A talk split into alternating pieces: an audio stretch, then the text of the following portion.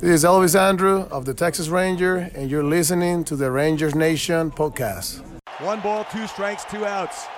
Six to one, the Rangers lead in the top of the ninth. Feliz the high set. Here comes the pitch. Breaking ball, strike three call. The Rangers are going to the World Series. In the air, shallow right. The Texas Rangers win the pennant. Second consecutive year. Today, I consider myself the luckiest man on the face of the earth. If I go crazy, then will you still call me Superman? If I'm alive, and well, will you be there holding my hand? I'll keep you by my side with my superhuman might. Hey, everybody, and welcome to Rangers Nations podcast. I'm your host, the recliner nerd, John Moore, and today we got a special one. We got a special guest from Benny and the Betts podcast, Terry Cushman. If you haven't seen him on Twitter yet, Terry and I followed each other a long time ago, right when I was getting this thing started. And he's coming in today. We're going to talk about his podcast. We'll talk about how this one started, his started, and get into some uh, Red Sox and Ranger stuff today. Terry, what's going on, bud? Not a whole hell of a lot. Getting ready for the the holiday. So you're off work today, I guess.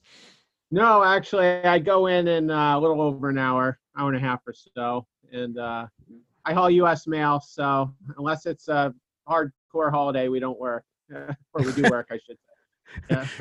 I've got a retired uh, mail carrier as a father-in-law uh, from Illinois, so he he knows exactly what you're talking about. Okay. Hey, what part of? Uh, are you, I, I'm assuming you're in Massachusetts. Is that where you live, Boston? No, Maine actually. So you're up in Maine. You're just up there. Everyone in the Northeast, either you're Yankees or Red Sox or whatever, and you're just a. Tell me how you became a Red Sox fan. Well, uh, you know, I was kind of born into it. You know, when you live in New England, you're you're a fan of Boston sports. That lower southwest corner of Connecticut is kind of the mesh zone where you might have some Yankees fans in there. Um, but you know, Maine is kind of like Northern Red Sox nation, and you know, my grandparents were big fans. Surprisingly, though, uh, baseball wasn't my first sport. I grew up a NASCAR fan, and I was a boxing fan, you know, throughout high school, and then kind of all my favorite boxers retired, and I kind of fell into baseball, and that was in the 03, 04 time frame. And I was a fair weather fan before that, so don't, it's not like I never followed it, but it just wasn't my primary sport. And kind of caught on at the right time. I remember the misery of losing game seven to the Yankees in 03. Luckily, the Marlins uh, took care of them in the, the World Series, but uh, that was pretty painful. And, you know, I, you know, got the full effect of the curse and felt everybody else's pain. And uh, 04, obviously, dramatic turnaround. And it's been my favorite sport ever since. That's funny you said about NASCAR. I used to work for a company that sponsored a NASCAR, and I came up to Loudon, New Hampshire for a race to work it. Did, did you ever go to the New Hampshire race? That's pretty close, isn't it? Yeah, I've been to probably seven or eight NASCAR races there and uh, a handful of uh, modified races, Busch North races, stuff like that. The only other track I've been to outside of um, Loudon, New Hampshire is uh, Charlotte for the Coke 600. That was in Yep. like 2002. Yeah. Well, I'm not going to talk about the company I work for, but Bobby Labonte was our driver back then. Who was your favorite driver when you were into NASCAR? Are you still into it? I, st- I still watch. Um, Davey Allison was like my first childhood Oh. hero. He died tragically in 1993. Right. Uh, I stuck with his team, which was Robert Yates Racing. So Ernie Irvan drove for them, Dale Jarrett, Ricky Rudd. And uh, that team has since uh, defunct. So I kind of root for Penske Racing now with Brad Keselowski, uh, Ryan Blaney. Not a big Joey Logano guy, but he's on the team. I, Okay. I hate Fox players too. So okay, so we got to get into baseball. That's what we're doing this for. Tell, you know, Benny and the Betts. So tell me, Benny and the Betts. Am, am I to assume that's Mookie Betts and Benetendo? Is that what that's from? Or tell me how you got the name. It used to be called Fire Farrell. Is that right? the fire, yes, the Fire Farrell podcast was initially what it was. I started it in uh, July of uh, 2017, right before the trade deadline. And John Farrell was the manager. One of the worst managers we've ever had. It's a wonder we won the World Series in 2013 with that dumbass. Um, but yeah, so it was the Fire Farrell podcast, and uh, luckily he he did get fired um, a, a few months later at the expense of losing to the Astros in the first round of the playoffs. And I uh, I changed it to the Avid Boston podcast, which was a blog I had, and then finally, um, I just I opted for one more name change. So we went with the Benny and the Betts podcast. It uh, honestly was recommended by a follower, and I, I loved it so much, and you know I just I just went with it. And people still tell me, you know, to this day, well, when are you going to change it? Mookie's winning championships with other teams right now. And I'm like, well, I'm not going to change it because, you know, it's kind of a commemorative name and, you know, it, it was a fun era, you know, the movie Yeah. that's era in Boston. So, so I'm going to keep it, you know, the way that it is, but, uh, you know, it was recommended by a follower, Is Benny who I said it was? Benintendo? Is that who that is? Andrew Benintendi. Yeah. Yeah, Yeah, Benintendi. Yeah. he's had uh you know a rough couple of seasons and uh was mostly injured this past season just completely lost at the plate so we're kind of hoping that that's going to be a success story in 2021 excuse me Yeah, we're coming up on it. So let me, let me tell you, how many downloads do you normally get per episode? this past season uh we were getting between 1300 and 1600 a week so Right. and that's two episodes a week so um you know and given that it was a last place team all season long you know we're pretty happy with that yeah you wouldn't know anything about that I have no clue what you're talking about. yeah and so yeah it was it was okay um you know we're hoping for bigger things. Just before i came on to to your show uh, i'm starting to see tweets that uh spring training might be delayed four to six weeks for 2021 with a may start. So i'm a little rattled from that a little frustrated. Um but we'll we'll see how that uh develops and evolves over the next handful of weeks Man, it's getting. I, I don't know. I look. I, I got. I was lucky this year. I did. Act, you know, we we opened a brand new stadium that no Ranger fans have gotten to see yet. I've gotten to see it because I did actually get to go. I have credentials, so I get to go and sit up in the press box. But that's all I could do. I mean, used to we used to get to go to the locker room and talk to players. We were just doing Zoom calls. So I've been in the new stadium. It's pretty, but eh, these the you know, and everybody that hates the Texas Ranger owners have to understand they got this beautiful billion dollar building then they haven't had one fan and you don't realize how much income actually comes i know these are billionaires but they, they income comes from from games and play and people coming in and spending money. That's a big part of the budget even though they get a lot of tv money. So i can understand when you have the season you have as a ranger fan and as a ranger uh, the owner going hey you know what? Right now we're going to see what the youngsters are doing. We're going to get on that in a minute but we're not going to spend a lot of money. So tell me um, did, did did were your parents into baseball? Were you that is that how you became a baseball fan? I mean, Um, my my father primarily, you know, NASCAR was his big sport, which is how I got into it. And uh, but he he was a fair weather fan as well. Uh, my his parents though, big time baseball fans. So you know, he's very familiar with the history. You know, he was born in the '50s, so um, you know, so he he saw you know the glimpses of the 76 team the you know the iconic you know Fisk home run in the 70s and whatnot Oh, yeah. and and follows it a little a little but not not like me. I'm kind of like the i'm the the kind of the black sheep of the family. The, uh, another fun fact i don't i don't want to turn it into a political thing but they're all raging liberals. I'm like a diehard republican. Like they're, they're like who who are you? Where which family did you come from? So so I am literally the black sheep of the family, but uh, yeah. So I kind of I wish I got to the sport a little sooner, but you know, unfortunately, I was in my late teens, early twenties. You know, by the time I really got there, so you didn't play growing up, or I did. I was a very average to below average player on the team. I had a good glove. You know, I would have been the equivalence of a defensive replacement late in the game these days. I wish I tried harder. I could steal bases too. That was uh, that that was kind of like my thing as well. Fun fact: I stole second base once with a man already on. I just had tunnel vision and I wanted it and I went there and uh, he's like, "What the hell are you doing here? I'm here." And uh, before I even turned around, I was out. Oh, that's But, I have I have a, I have a similar stress. So I played all the way through high school, but my freshman year, uh, I just I took I misread like the the pitcher was on the mound, I was on first base, and I misread the pitcher. He had stepped up on the rubber like he was going to go into a windup. Well, if you know anything about baseball, once a uh, pitcher commits to the windup, you could just take off. So he didn't though. He didn't do that. He had he got up there, he realized it, and he stepped off with his right foot. He was a right-handed pitcher to kind of re-go back into the stretch. I took off. It startled him so much that I took off. He didn't even throw to second. He just kind of stood there like, "What the hell are you doing?"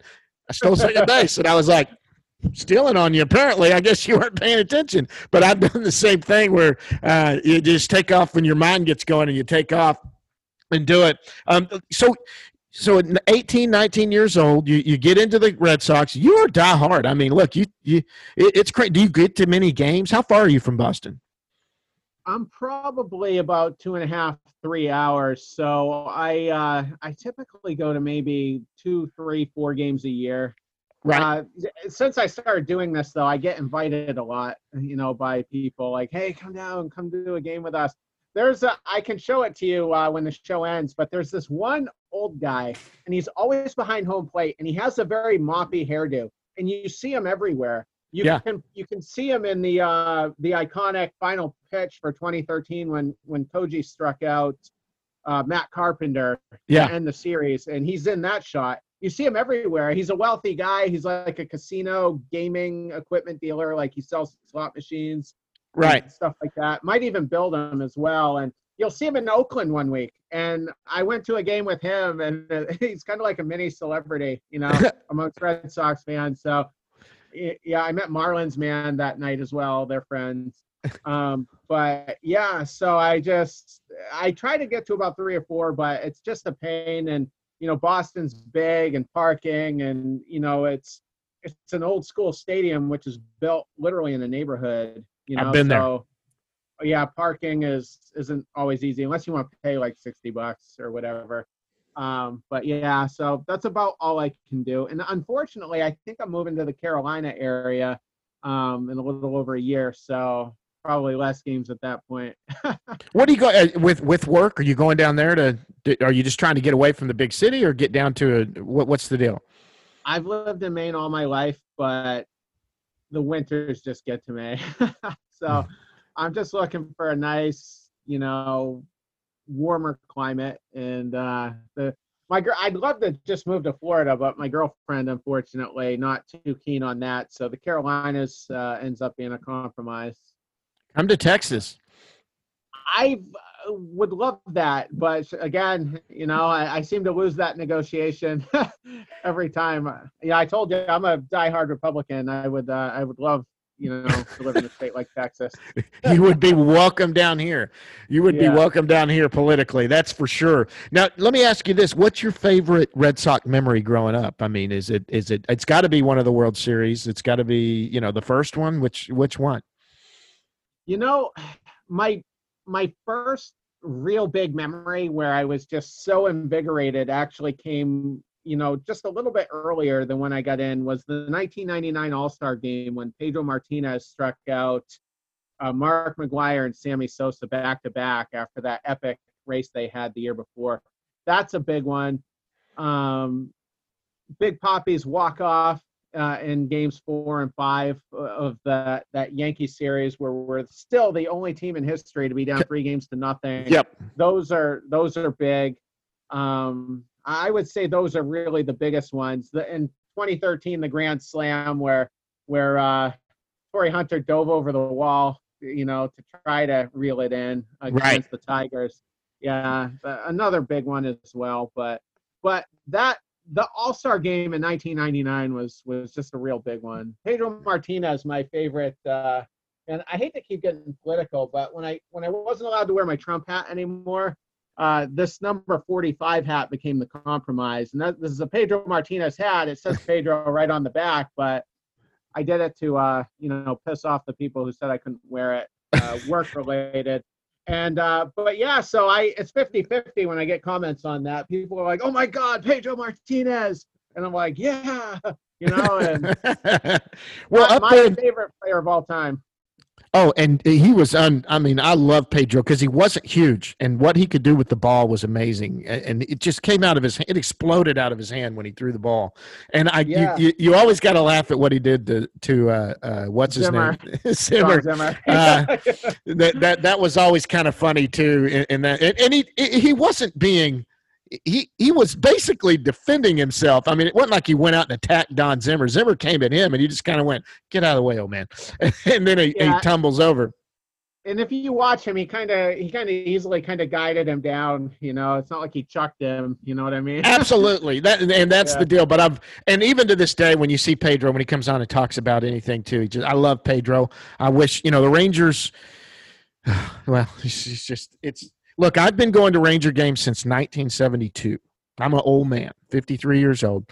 First memories I have of the Rangers, obviously. I mean, I can think back to to uh, you know back when uh, Jeff Burroughs, who you don't even know who pr- that probably is. Jeff Burroughs was a was their first MVP like in 1974. Mike Har- Mark Mike Hargrove used to be the first baseman. He he uh, was the manager of the Indians there for a long time. I mean, I've been I've gone through a lot of horrible baseball and and gone to games every year in doing that. So obviously the only big highlights for me as a Ranger fan are 10 and 11 when we went to the World Series 2 years in a row and got spanked.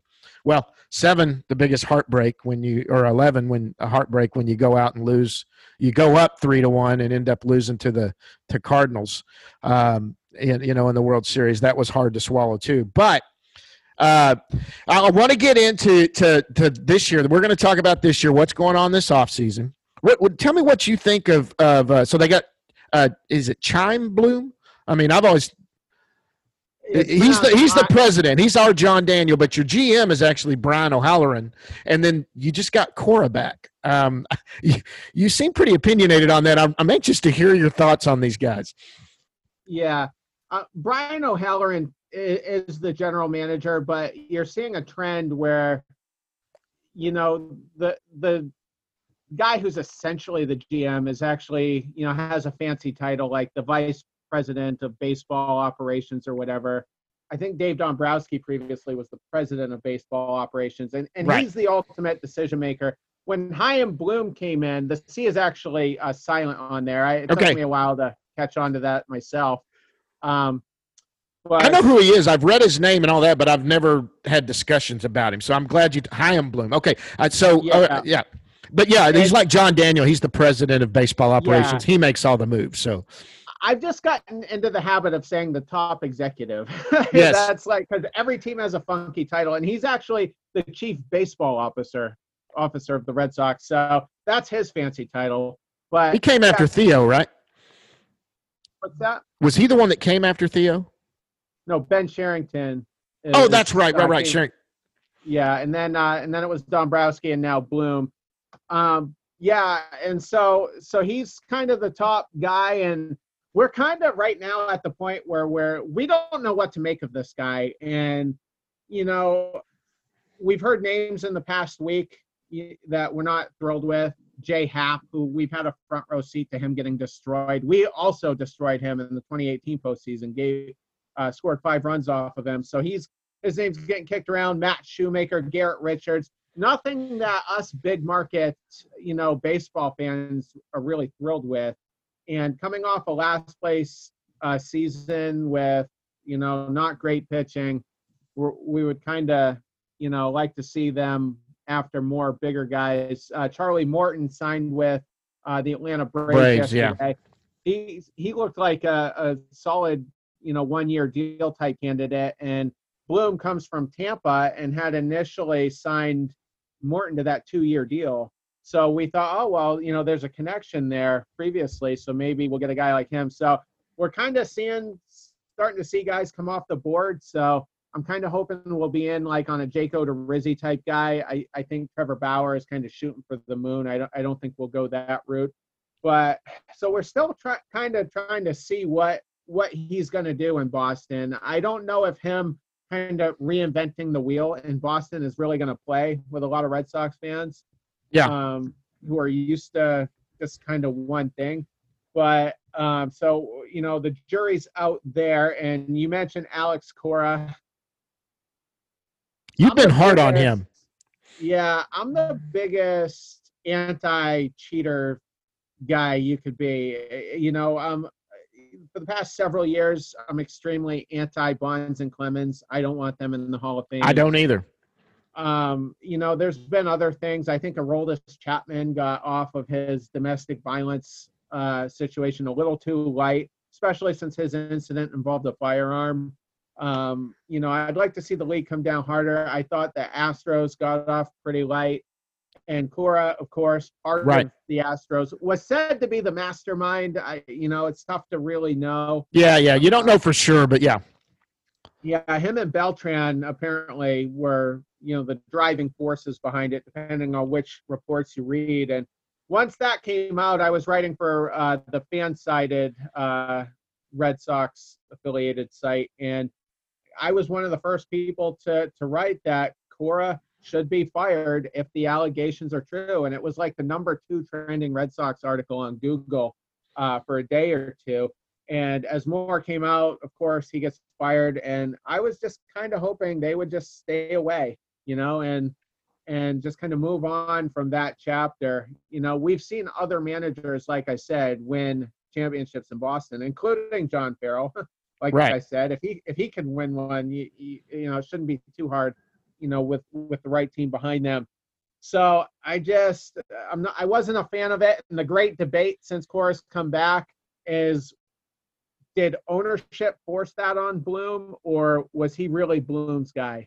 So we'll probably never know the answer to that uh, as well. Well, they're not going to tell you. Yeah, they're going to they're going to just say it was my. You know, Bloom will come out and tell you I made the call.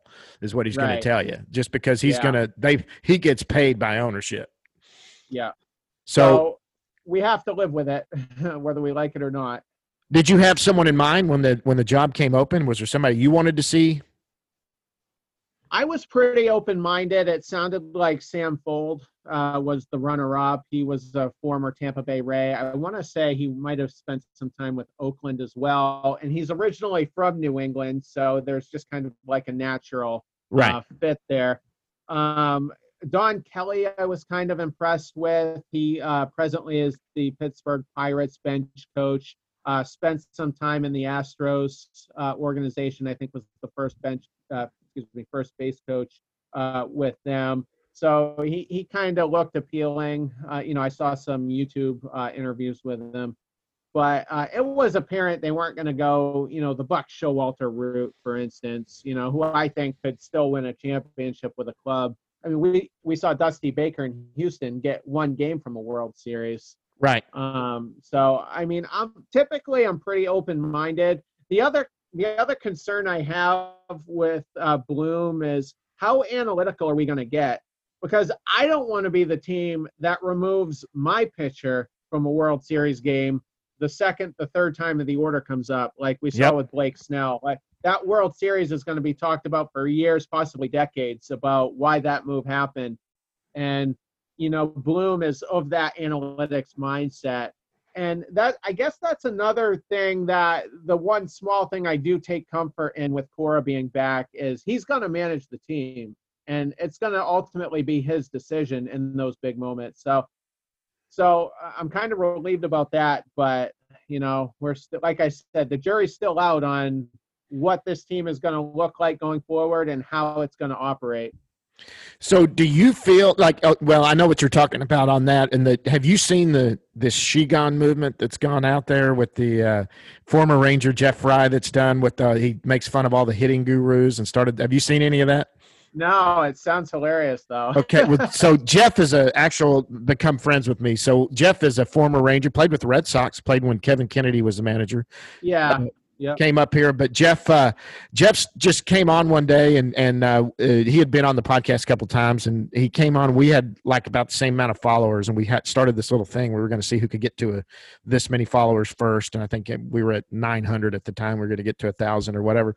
Well, he had seen this video of these hitting gurus trying to using these contraptions and working, and so he made fun of it, and it went viral. So now he's got like twenty thousand followers. He's just gone nuts, and and all these Euclid, all these people are jumping on board with him, and he started a movement, the Shigon movement. And I, and he, uh, but he, it, he's he's now becoming the genius because he just slams analytics and the fact that that while analytics has its place, and you, I think you and I both can agree when when you don't look when when you come baseball's a feel game. When you get to a point there's a certain part of it that you just got to have the feel for the game. Blake snell is cruising. He's going right along there.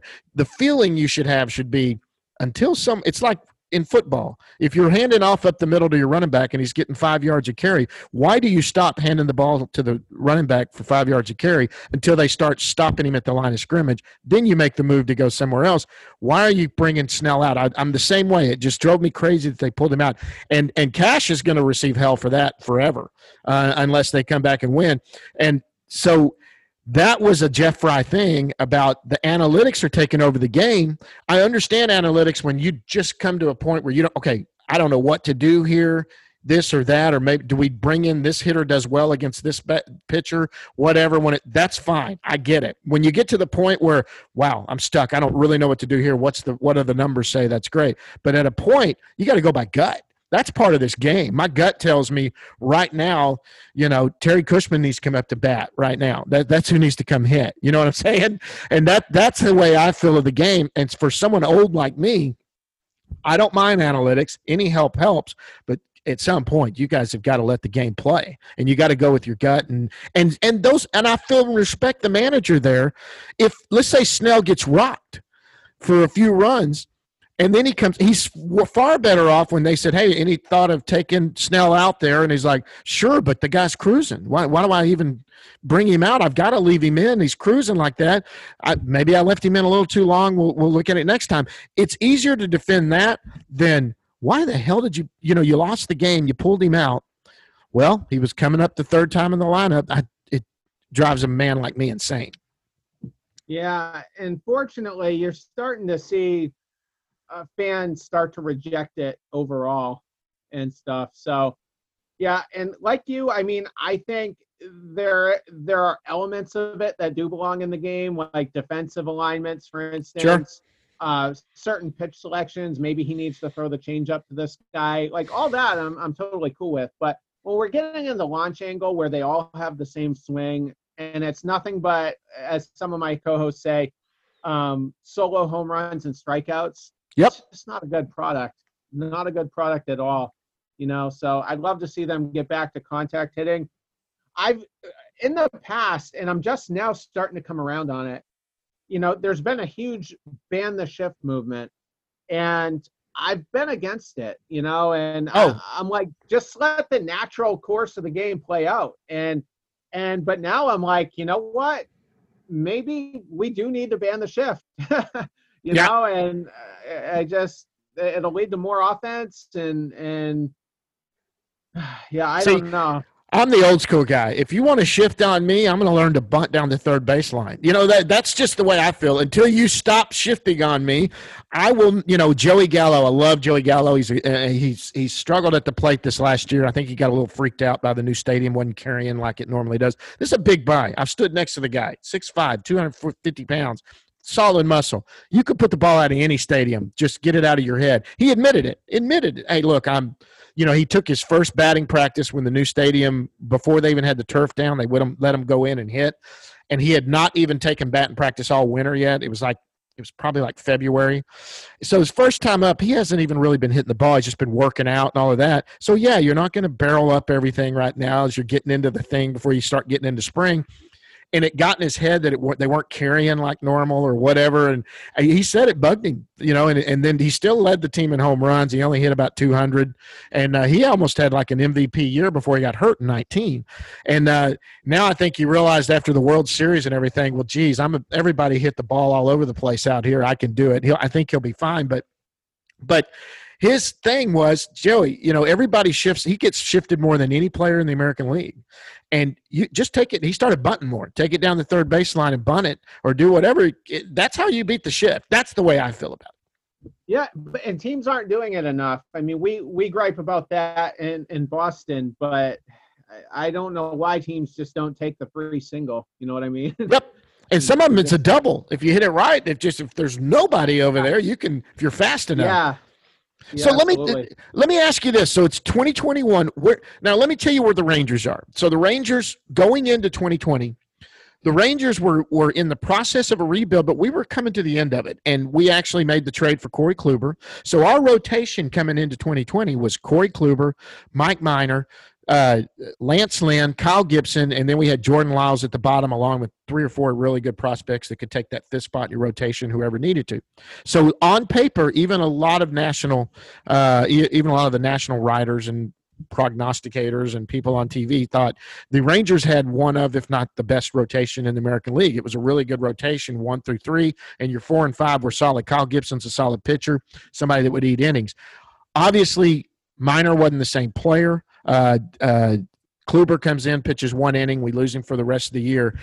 And then we realized then it was kind of it, we we had gone after Anthony Rendon. I still say it was great that we didn't get Anthony Rendon um, just because I thought we were still a little bit away. So we went with our kids. The kids could proved once and for all that you, you- we we do need to get some of our better kids up here and start letting them see where they are. So we kind of slipped back. We're we're kind of we've stepped back, but now we're really probably two years away. So we are rebuilding. Where are the Red Sox? Are should they compete this year? Do you feel they're free agents away from from competing, or do they need to do they need to maybe rebuild because it, let me tell you what a, a championship team can be great at the top but you got to have depth. You got to have some prospects there that are right on the cusp and not only to come up if someone's hurt but their currency. You can use them as currency at the trade deadline if you need to all i need is a is a lockdown seventh or eighth inning guy or maybe i need a corner bat or maybe i need a right-handed bat or i need a, a one more starter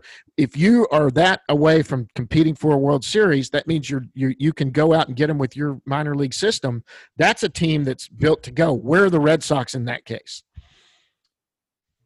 As far as our prospects go, we do have a lot of our top prospects in the upper levels of the minor, double A, triple A. Some of them could conceivably be called up late this year if it's a relatively normal season. I, I guess if if it starts in May, like they're saying, if that's the worst case, you you could probably see some August, September call ups of some of these players.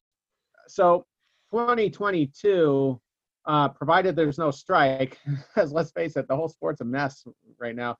But if 2022 is a normal year, that could be a huge year. Like all of our top prospects should be uh, on the the roster by you know May or June into that year.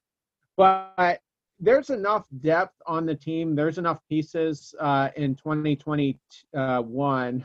Still don't know what year it is.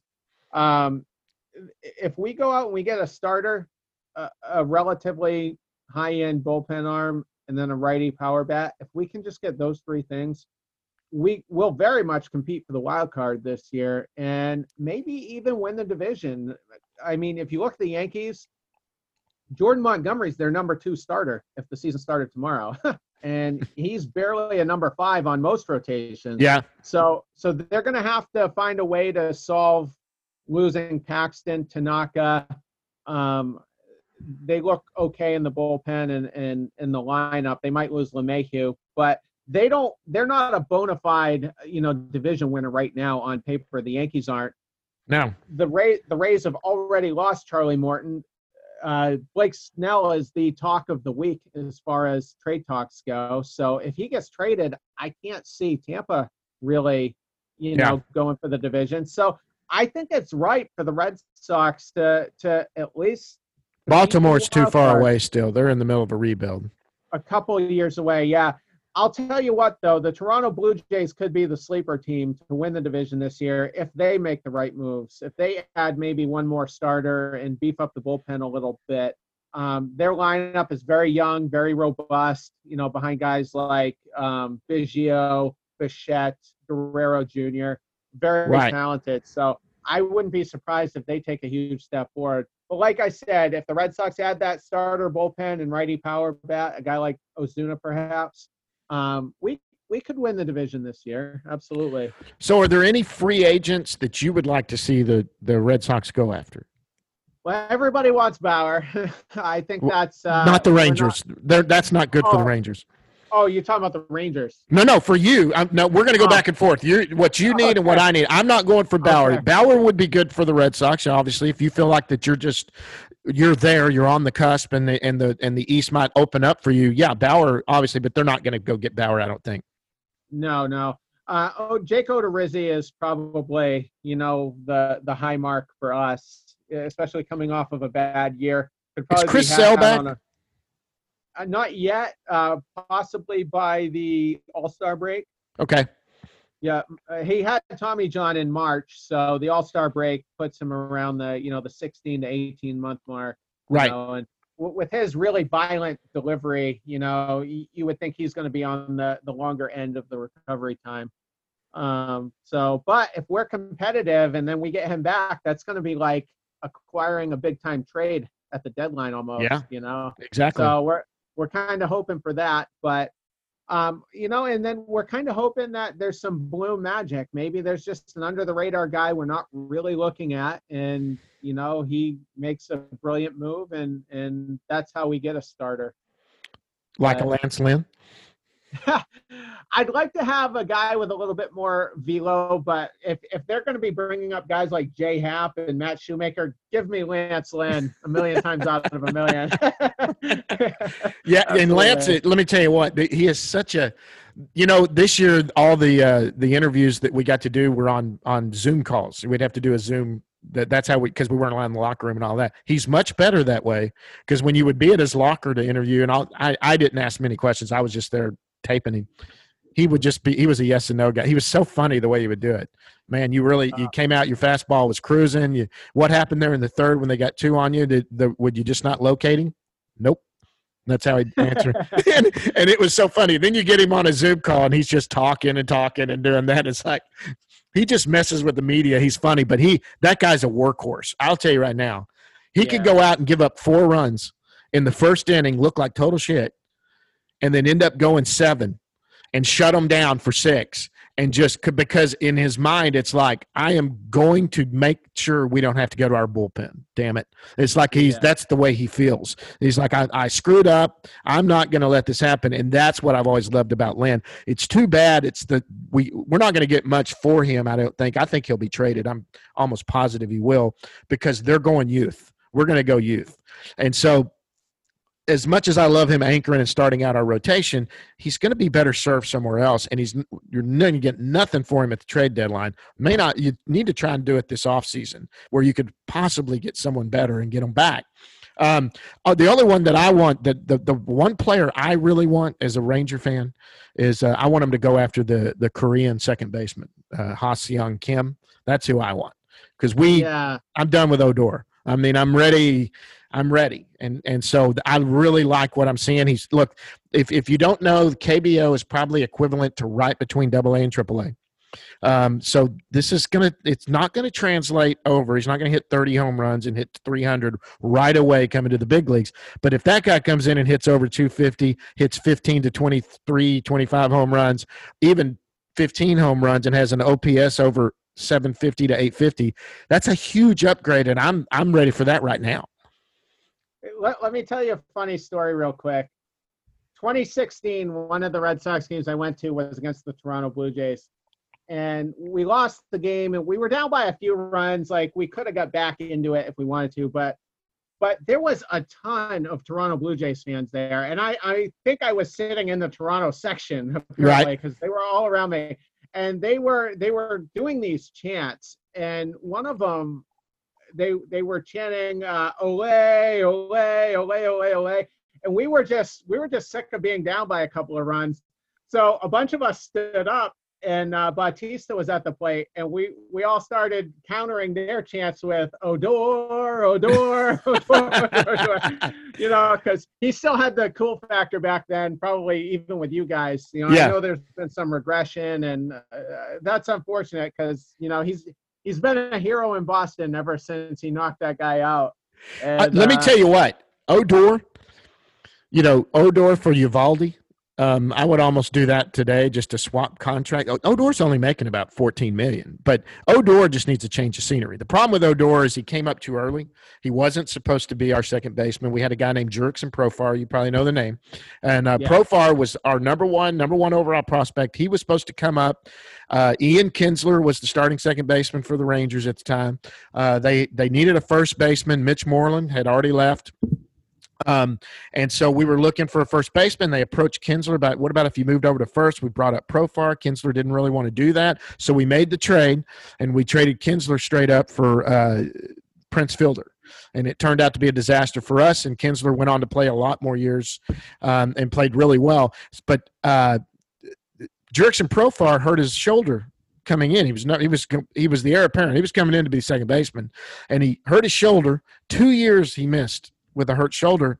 And when you're trying to punch in these other guys to come in, and all of a sudden you bring him up, he was fine when he first came up. Odor pressed into action. Then he had the Bautista incident after, and he signed a big extension. Had the Bautista incident right after the Bautista uh, the the Bautista thing. He got he signed the big contract, but he's regressed. And I think he I think people thought he needed to be in the top of the lineup. Odor needs to go sit seven or down, and that guy will rake down there where he's going to have to see pitches because right now if you get two strikes on him all you got to do is look like it's going in the strike zone and he'll chase but he's not going to get there he's a good first ball attack he'll attack a good first fastball you can't dabble around the corners with a seven eight or nine hitter you got to actually go at him a little bit he'll thrive in that situation but I think he. ju- I like him. He's a sweet guy. He's a really nice guy. He everybody hates him because of his gold chains, and he looks all. But he's loved in that clubhouse. I just think that guy needs a change of scenery. He's only 26 years old, and so. Yeah. Uh, but you know he. You you know second base. Y'all got Pedroia. That's is he still trying to come back? No, he's. They're expecting he'll finally announce his retirement at some point this winter. You think Um, so? Yeah, he just can't. It was looking like he was getting close last winter. You know, he was starting to have a little bit more mobility and agility uh, throughout the the rehab stuff he was doing in Arizona. But then he finally had like his fourth setback, and and uh, It's a knee injury, isn't it? yeah, yeah. There's he's just got no cartilage left or something like that, and um, so his his career's done. Uh, you know the the listeners of my podcast know I'm actually a, a diehard Pedroia hater. He's just one of those people on the team. I'm just not. I, I know. oh, you've seen it. You've seen Yeah. it. Okay. Yeah. Yeah. So long term, we could benefit from, uh, you know, like a, a second baseman on a one year deal. Um, you know, LeMahieu's probably going to get three or four, and he's got the qualifying offer attached to him. So unfortunately, he's not really a fit. But Jeter Downs in the minors uh, is basically the heir apparent to um, to second base, and he's currently an MLB top 100 prospect. I think he's in the lower He's part of uh yeah the top 100 but but so it, the the long term future is bright in in that spot but uh yeah how long does odor have left because w- there was connections with him in boston last year Uh, he's got two. He's got two years. years Well, uh, he's got 20. He's got 2021, 2022, and then there's an opt out. yeah So, he's got a. that- then there's a mutual opt out. So he, so he's probably not going to go past the 2022. So you have two years of it. right yeah so if they wanted to unload uh, an Eovaldi type uh deal then then you know that Hey, That would Odor's good defensively too. I mean, look, he's a, you've got who do you have there now? Arroyo is that your second baseman now? Arroyo, yeah, actually, and you know what? He really came on in the power department, and that's the second time Bloom has acquired him. He uh, he traded Evan Longoria uh, Yep. to San Francisco while you know while Bloom was still an executive in in Tampa. So um, it's the second time, and and um, But he No, got him off waivers this time, right? this time around, yeah, Cleveland, uh, yeah, just just basically, uh, you know, put him on waivers, and the Red Sox claimed him. So we'll see. And and Arroyo has that fiery personality, you know, that that Red Sox fans like. So um, so there is. I'm curious to see how it'll go. And then we've got a guy named Michael Chavis, who is essentially like a busted prospect, high strikeout guy. So I'm wondering if if maybe Chavis gets traded or just optioned, and then maybe Arroyo becomes the the super utility guy uh, going forward. Right. Would then open back up second base, but um, but it remains to be seen. I I have a lot of curiosity about Arroyo going forward. Who is now? Who on the current major league team would you be in favor of trading that might tick off all the Red Sox fans? I don't know if this would tick off all Red Sox fans, but maybe, you know, at least two thirds of the fan base. I'm not a Christian Vazquez guy, and he's had a very good bat for a catcher. He's been a top five offensive catcher in, Right. in the last few years, but he just does not work well with that pitching staff. Chris Sale won't pitch to him. You know, Yeah. he has to pitch to the backup guy. Um, I think the only pitcher on our staff that really has had success with Vazquez is Eduardo Rodriguez, and even he's not had that stud season yet that we've all been hoping for. So I'm just kind of hoping maybe there's a team out there that's kind of enamored with the you know the power hitting that that Vazquez you know has found and and and maybe we can paddle him away. He's on a relatively team friendly deal. I think the most he makes over the next couple years is six or seven million. So not going to break the bank for for most teams. But I that I would love it if he gets shipped.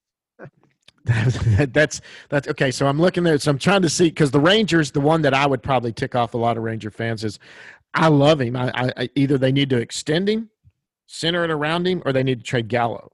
And the reason I say that is because Gallo's got Boris, and so the if if Gallo has any success, he's going to price himself out of the market for the, what the Rangers would probably want to spend because Boris puts together the whole. You know how Boris is.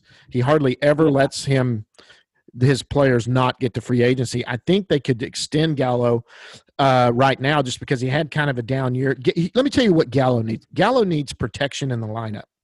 You get anyone around him that can legitimately hit and play, Gallo turns into a different player. He's knocked down on the uh, his on base percentages. Look, he's if you you want Gallo to hit between 240 and 260 and get on base at about a 380 to 400 clip, and that guy's hitting a ton of home runs. He's going to strike out because he swings from his heels. I mean, the guy swings so hard. But when he's watching the ball and drawing the walks, he said it. It's great when he when you hear him say it too. When you know he'll, he'll go. Uh, he went one for four in a in a two or one for one for seven in a three game series. He said, "Yeah, but I walked six times," and you know, or something like that. He goes, "So basically, that's like six more hits." I love hearing that. If they're not going to throw you the strike, take the walk. That's fine because he will make you pay if you take it down. And he can hit any. He can hit 100 miles an hour easy. But I could if if he's valuable enough to really bring a haul back.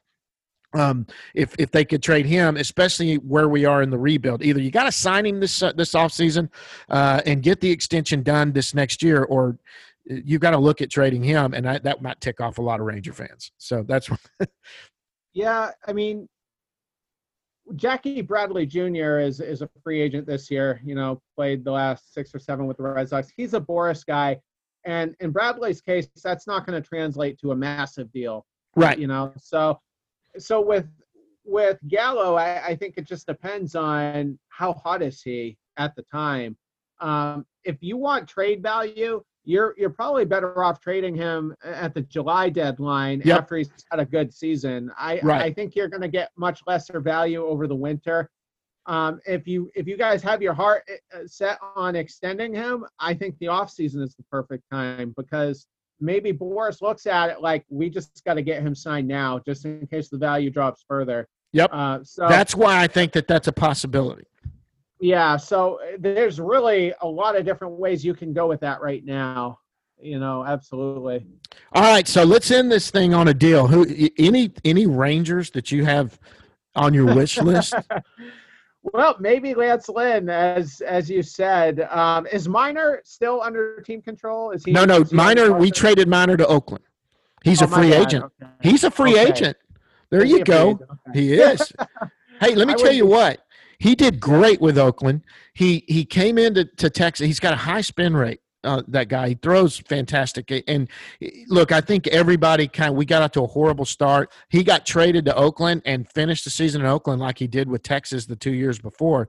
Um, that guy's like 33. I mean, you get him on a two or three year deal. I, I think I, that's why Lance. I think Lance Lynn is open to extending. Uh, and so he, he's only owed eight million dollars this year, eight or nine million dollars maybe. Um, but that guy will listen to because the Rangers had talked about extending him before they realized how far back we were actually. The, the what we needed a lot more pieces than that. So the so the range so that could be a guy that actually if you've got minor under your control within the year you could probably get him and i'll tell you what he'll be he'll never be your ace but if that's your two or three eating the innings he eats keeping you in every game that's the guy you want i mean you know he's he's not going to be kershaw or you know any of those guys the top your top ace pitchers but man he's valuable that's for sure we need corner Yeah. bats we need a corner bat is what we need and so, Yeah. y- and y'all, like I kept saying last year, they needed to go after and get Mitch Moreland because at the time we were kind of semi in it, and because the West just wasn't taking off at the moment. Well, with the the the A's had taken off, but everybody else was kind of lingering around. It's like, you know, we could really get into a wild card chase here. We just need a first baseman, and our two young first basemen weren't doing anything. I was like, we can go get Moreland. I, we loved Moreland here before he left, and uh, Yeah. so, but but Moreland now I think he's with San Diego but he, he was a good guy. Did good for you guys too. I mean, he is a he's a here's what Moreland was. He's a solid at bat. He doesn't he he watches the ball good, and if you, he can make you pay, that's what Moreland is.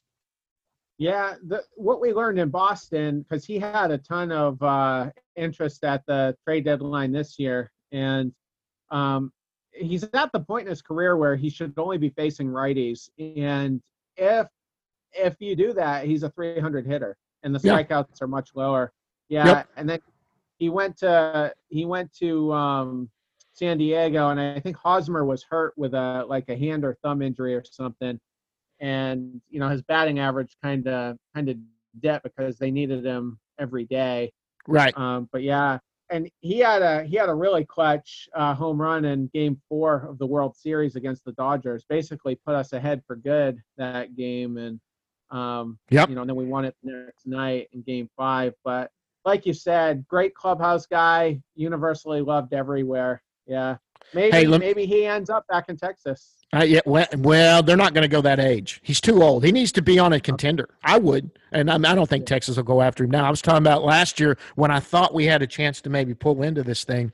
I really wanted Yeah. to see him go in, but uh, you know he's he is a piece of Texas Ranger baseball trivia, and the he was the first Texas Ranger to ever hit a World Series home run, and he was Oh, a rookie. wow. So, um, and he hit that first one against the Giants off of Lincecum, I believe, is who he hit it off of. But uh, yeah, there's I, I kept looking over who I would want, you know, from from uh, from from the uh, from the Red Sox. We would have to go young on the major leagues team. There's not, you know, you, you look at someone like we've got we've got Elvis Andrus who he's probably should be traded also. Um, you know he's he's still a decent player. He's struggled a little bit but he's got it you know he, they just love him here. And i love him too. He's a great clubhouse guy. But probably you know you guys the the attractive one for me is in down in your minor leagues. What about casas? Is casas going to come up or is he close or Uh, he, I think, we'll start in Double A. I mean, if he tears the cover off the ball, he could be up. Yeah, by the end of the year. what about Dalbec? Dalbec will make the big club right away. I mean, he showed some serious power this year. I still have some long-term concerns about him as far as strikeouts and whatnot. You know, once uh, especially divisional teams start to get a second and third look at him. Um, so I'm the jury's out on what his ceiling is. Casas, unfortunately, I think is um, probably borderline untouchable. borderline untouchable. So you, you would have we'd have to throw in a something like a Gallo or something with, with Um, so like a A how about a haul. yeah like a like a Gallo and and Lance Lynn. Could y'all use both of them? Do you have a right fielder? You know you've got what's his name uh, that you got from the from the uh, Dodgers, who is Verdugo. oh my gosh he had a great year. Yeah. The the package you uh you put out would, you know, possibly land a Dalbec type guy, you know, and maybe he's your answer to to Gallo, you know, putting him uh behind you know, Joey Gallo, and having a, a possible tandem there, as long as the strikeouts don't become, you know. so the package you're talking like a Dalbec for what a Lynn? Yeah, a win and you know maybe a mid-level uh, type guy. You know, maybe someone that's not necessarily on your radar. Maybe a 15 to 20th ranked prospect in your system. in our system along with Lynn. So you come down and Yeah, you get someone down lower in our system. Yeah, because you'd want something because you're only getting one year of Lynn. I would do that tomorrow. I, I love Lynn. I don't want to see Lynn leave, but I want to see Lynn go somewhere where he's got a chance. Um, And he doesn't here. And you know what? He would love to stay here and, and be it because I think he likes Texas. But let's be honest, that guy's got competitive juices that are just. He, he would he would be a he's going to be a value. There's a lot of talk between us and the White Sox with Lynn. There's talk with uh, us and the the uh, even the Dodgers possibly uh, for Lynn. Um, I think there was some talk about the the Braves, although they just went out and signed Morton. I don't know if that changes anything there, but uh, you, you know, there's it's definitely there's you know it- he would be valuable to some of these teams that are com- competing. I would say there's probably only a 20% chance Lynn will be on your roster by the time opening day comes. I hope not, and I don't mean that because I don't like Lynn. That's the thing. Um, we we need to find out what we got, and we've got some young arms that are really good arms that probably need to just come get up, get rocked a little bit, and work and work in them, get some innings, get up here, get work because there's a lot of these young good stud pitchers that come up they have some success and they you know they come out and look like the guy you know they are and then they'll get rocked for five or six runs. But that's how you learn before you you hone it all in and know what major league hitters can do and you become that guy that eats six or seven every night gives up less than, than three or four runs and, and becomes somebody that can eat 200 innings and and we've got few of those that are just on the cusp that i'm ready to see and i, I love lance lynn but I, he- he needs to be somewhere where he can compete Right. Absolutely. Well, this was fun. We need to do this again. Maybe when the Sox get together and play the Rangers, and uh, we'll talk about how you guys are probably going to gain three more spots and you know get three more wins coming up in the series. If we play a schedule where we get to play the Red Sox, this year was all the West, and and y'all played just the East, right? That's uh, everybody played. You played National League East, and then your division. That's all we did. So, um, I'm if if you're saying they're already talking about pushing this stuff back to May, we may be looking at something like that again, which I hope not. Right. Terry, that's Terry Cushman from Benny and the Betts podcast. Terry, I appreciate you coming on, man. It's been a lot of fun to talk to you. We'll have to do this again. You, hey, you know what? I don't get political here, but uh, I, I try not to do it there. But you know what? You got to be able to say what you want to say, right? I mean, and Yeah. people need to quit. Just get over it. Good lord. Yeah. It doesn't matter who you root for or who you don't. And uh, but anyway, that's Terry Cushman from Benny and the Betts. Terry, we'll see you down the road. We'll talk about the Red Sox. Maybe the Red Sox and Rangers can pull something together. Thanks for coming on, bud. Okay. Thanks a lot. All right, guys, and like I say at the end of every one of these and everything I write, nerd out.